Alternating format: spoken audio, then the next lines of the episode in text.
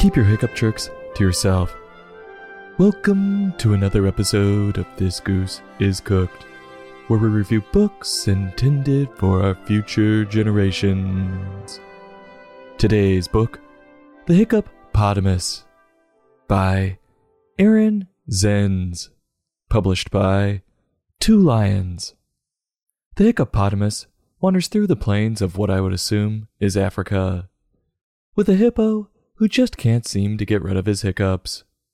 For whatever reason, he sneaks up on other not so friendly creatures and accidentally startles them. Will this hippo ever cure his hiccups? Or will he get hurt from his jolting condition? Or for that matter, the other animals? Well, bring some water, grab your books if you got 'em, and let's get cooking. We open on a purple hippo, whose hiccups are so bad they cause his whole body to convulse. It's so disruptive that this hippo can't fish or catch butterflies. I'm not here to judge a man's, sorry, hippo's hobbies, but those are some pretty damn boring hobbies. No wonder he's got the hiccups. He's out there boozing all day. I'm sure you're saying, David, that's quite the assumption based off of only hiccups. But it's not just the hiccups. He's so messed up, he doesn't have any bait on the hook. At least throw a hot dog on the end of it. You know, the old Oscar Mayer. It's got turkey, it's got pork, it's got beef, it's got a little something for everyone. It's perfect for the picky fish. Well, anyway, his hiccups, or should I say his drinking, is so bad it's stopping this hippo from enjoying whatever boring life he has. And that's when you know it's gone too far. Quote, there was a hippopotamus who hiccuped quite a lot of us, and every time he got a us, dot dot dot, dot dot dot, he'd fall upon his bottomus. End quote. I hope he knew where he was falling. That could get dicey. Ooch! Bumpy. But again, is it really the hiccups causing the loss of balance? Or is it the three espresso martinis he's had to start off his morning? Reading on, the munchies kick in. He sneaks up behind an elephant eating cakes. Why is he being such a creeper about it? Anyway, just before he's about to sweet talk her, or jump her, I guess we'll never know. His hiccups kick in, and he startles the elephant. Cakes go flying everywhere. And there's icing all over her face. She clearly wasn't expecting it, at least that soon. And we see her take off chasing the hippo. And he clearly thinks there's no salvaging this situation, so he bolts. As they were running, the two of them come across a centipede, destroying the habitat by dumping cement all over it. What do you know? The hippo hiccups, causing him to spasm again, kicking his legs out, and tripping the elephant face first into the freshly poured cement. This poor elephant can't stop taking it to the face. Though, I have to say, not only is this not the hippo's fault, he might just be a hero, because that cement job by the centipede was awful. It was all chunky and winded all over the place. It looked like if Ozzy Osbourne decided to lay a sidewalk. No way anybody was going to be able to ride a bike on that, let alone walk. This centipede was dead set on destruction. Hey Dan, sorry I'm late for the playdate. That sidewalk was a little rough. Yeah, I've heard. But where are your kids? Oh shit! They must have bounced out of the wagon on the thousandth pothole. It's okay. We'll find them. Yeah, but they weren't wearing any helmets. Well, the pursuit continues with both the centipede and elephant giving chase. If you thought the running didn't make any sense before, it certainly does now.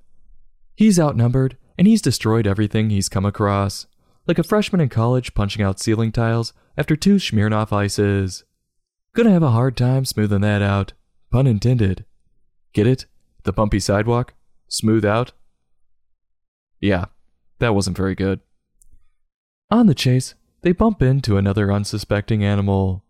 This time they happen to come across a rhino taking care of his oral hygiene, with a little dental floss.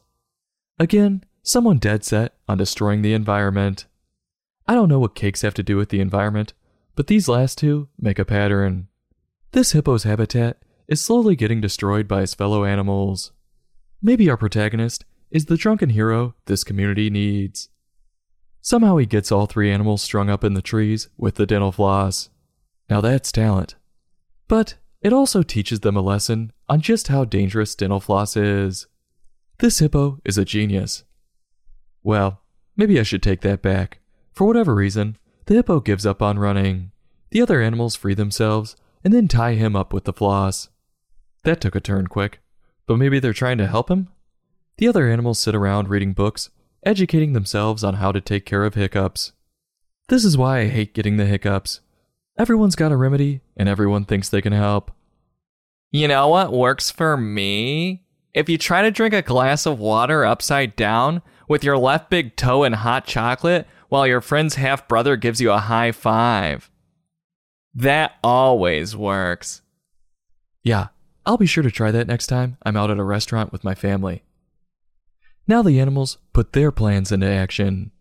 I thought they were trying to help him, but much of their remedies just seem like payback. I mean, tying a guy to a buffalo? That's a new one.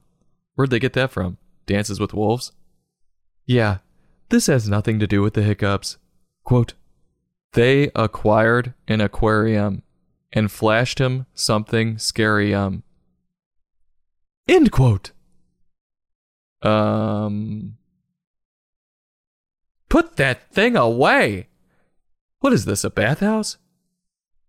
Well, I don't care what did it, but thank goodness. His hiccups finally stopped. Probably because he sobered up because he wasn't sipping on Grandpa's old cough medicine. Well, the story ends on the other animals all catching the hiccups.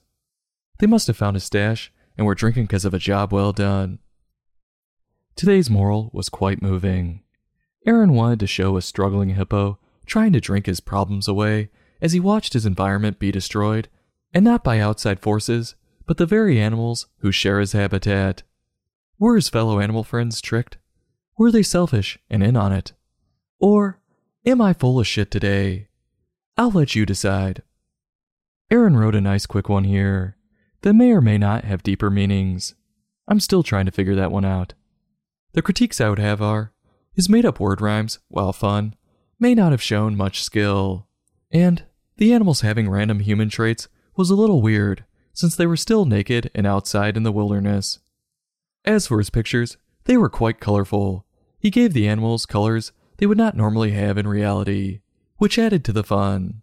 And while the chase was intense, the illustrations kept it light-hearted. If you got a problem with hiccups, please do not try these remedies at home. All tricks were performed by professional cartoon animals. On a scale from 1 to 5, I'm giving this book a 3.2. I'll have a heapin' helpin' and go back for another servin'. But I won't overdo it and give myself hiccups. This goose is cooked. Join us next time for another in depth book review.